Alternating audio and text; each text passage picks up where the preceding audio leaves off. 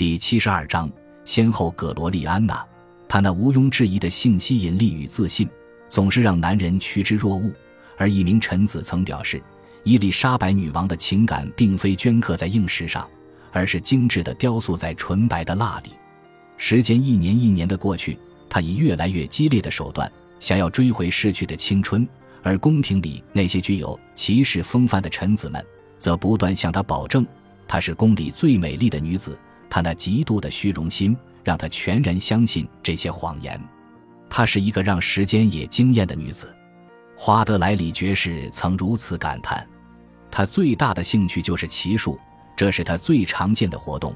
此外，还有打猎与跳舞。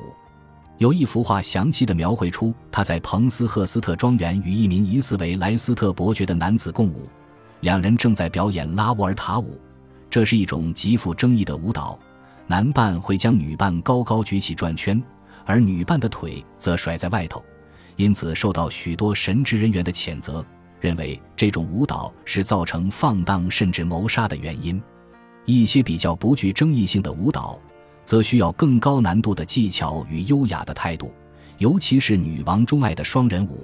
舞者先轻快地踏舞步，接着凌空飞跃而起，接着双脚要同时落地。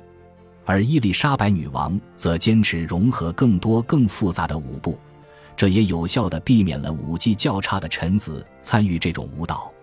年纪渐长后，在宫廷舞蹈的场合中，她多半扮演观众的角色，但她的标准依然高得吓人。一名法国大使记述，当他身边的侍女跳舞时，可以看见她的头、手、脚皆随着节奏轻点。若是女们跳得不受他好评，便会受到他的责难。他无疑精通此道。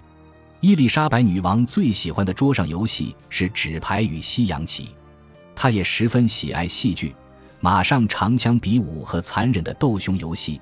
在泰晤士河南岸的派瑞斯花园就有一个他的养熊场。钻研哲学则是他多年不变的喜好。一五九三年，在听闻法王亨利四世改信天主教的消息后。伊丽莎白女王大感心烦，于是花了二十六个小时将波爱修著作《哲学的慰藉》翻译成英文，借以平复愤怒的情绪。他是一个好学、孜孜不倦的人，他毕生对于学问总保持着高昂的兴趣，而他的语言天分也从未消退。说错拉丁文带给我的恐惧，比惹怒了西班牙、法国、苏格兰国王，加上整个吉斯家族与他们的盟国还要可怕。他曾如此说道。一次，他曾自吹自擂，表示自己一点也不害怕西班牙国王，因为他一直到十二岁，连自己语言的字母都还学不好。伊丽莎白女王非常重视教育大计，致力于催生伊顿公学与西敏中学。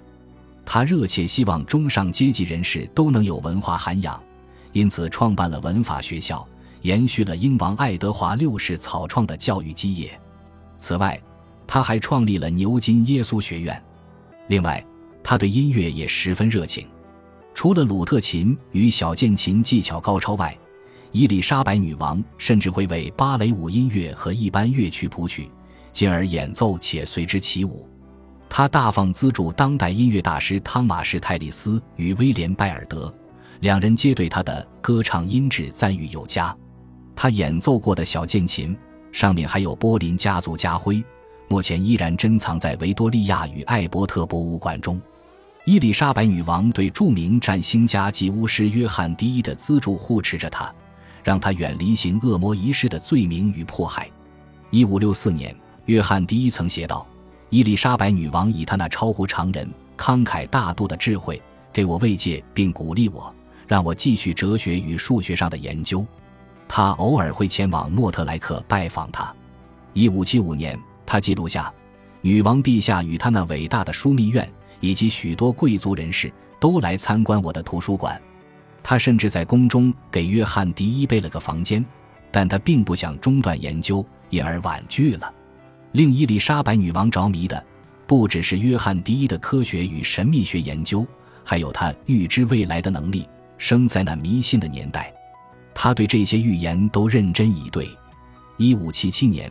约翰第一预测出英国将建立无可匹敌的大帝国，也就是这样的预言启发了伊丽莎白女王，鼓励德瑞克爵士、莱里爵士与基尔伯特等探险家出航，发现新大陆，并试图在新大陆建立英国版图。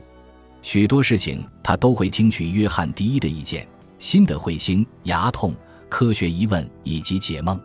受到感动时，伊丽莎白女王也有怜悯慈爱的一面。面对好友诺里斯小姐生命中的噩耗，在爱尔兰战争中失去了挚爱的儿子时，伊丽莎白女王如此通情达理的回应：“别为了无用的事伤害自己，展现出好的模范，以慰藉与你同样悲痛的人。自然天理的循环已然达成，人生谁无死？而他得到应有的光荣，让身为基督徒的明智判断安慰你那沉重的悲痛。人生本无欢乐，听天意而已。”两年后，诺里斯家又有两个儿子战死爱尔兰沙场。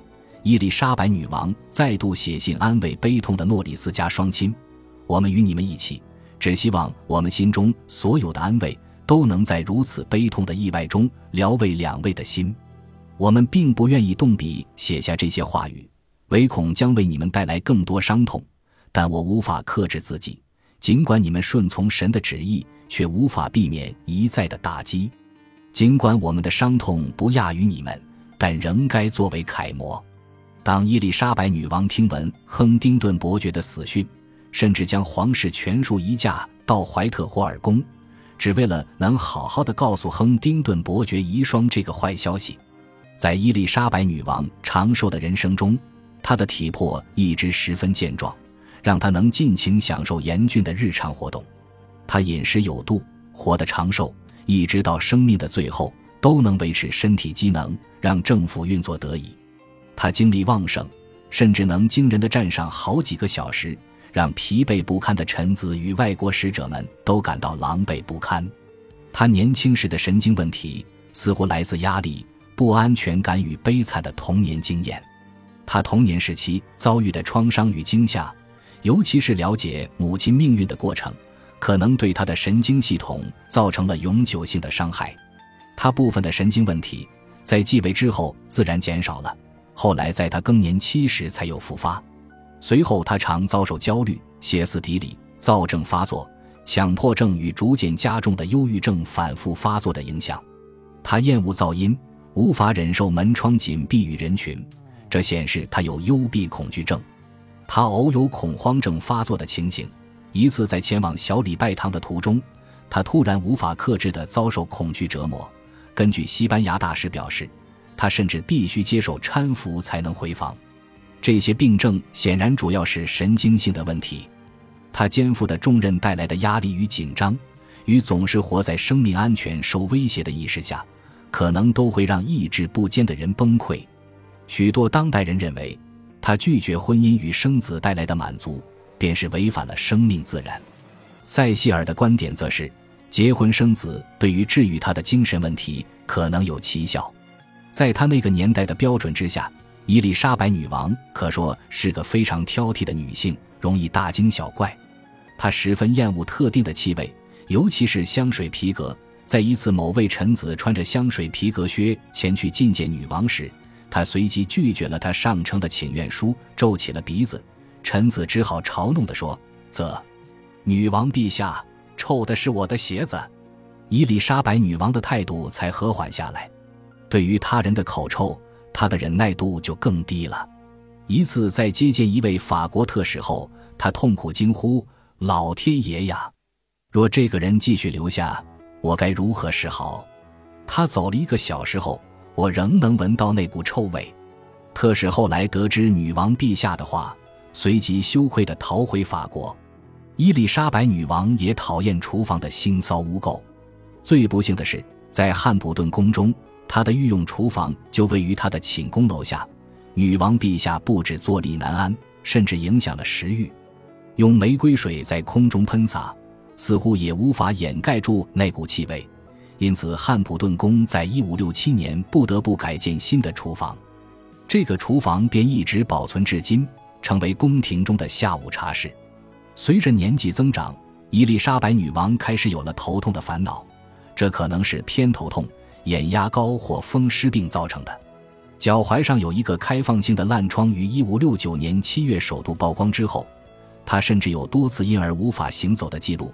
一五七零年初巡时，他甚至不得不坐在担架上。虽然一五七一年时他的烂疮已经痊愈，但女王却留下了微薄的后遗症，而他对此事十分敏感。尽管如此，这却从未影响他每天早晨最喜欢的长途践行习惯。尽管他的身体毛病多，但几乎都是慢性病而非急症。他也多次展现不愿屈服的意志力。和父亲一样，他最讨厌生病，也不愿人们认为他生病了。一五七七年，他下令要莱斯特伯爵通知塞西尔，为他带来一些他居住的巴克斯顿的温泉水。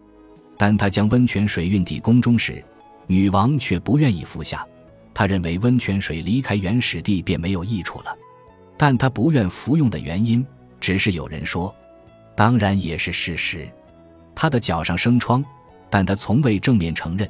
事实上。他甚至为了莱斯特伯爵写信给塞西尔一事，斥责了他一顿。感谢您的收听，喜欢别忘了订阅加关注，主页有更多精彩内容。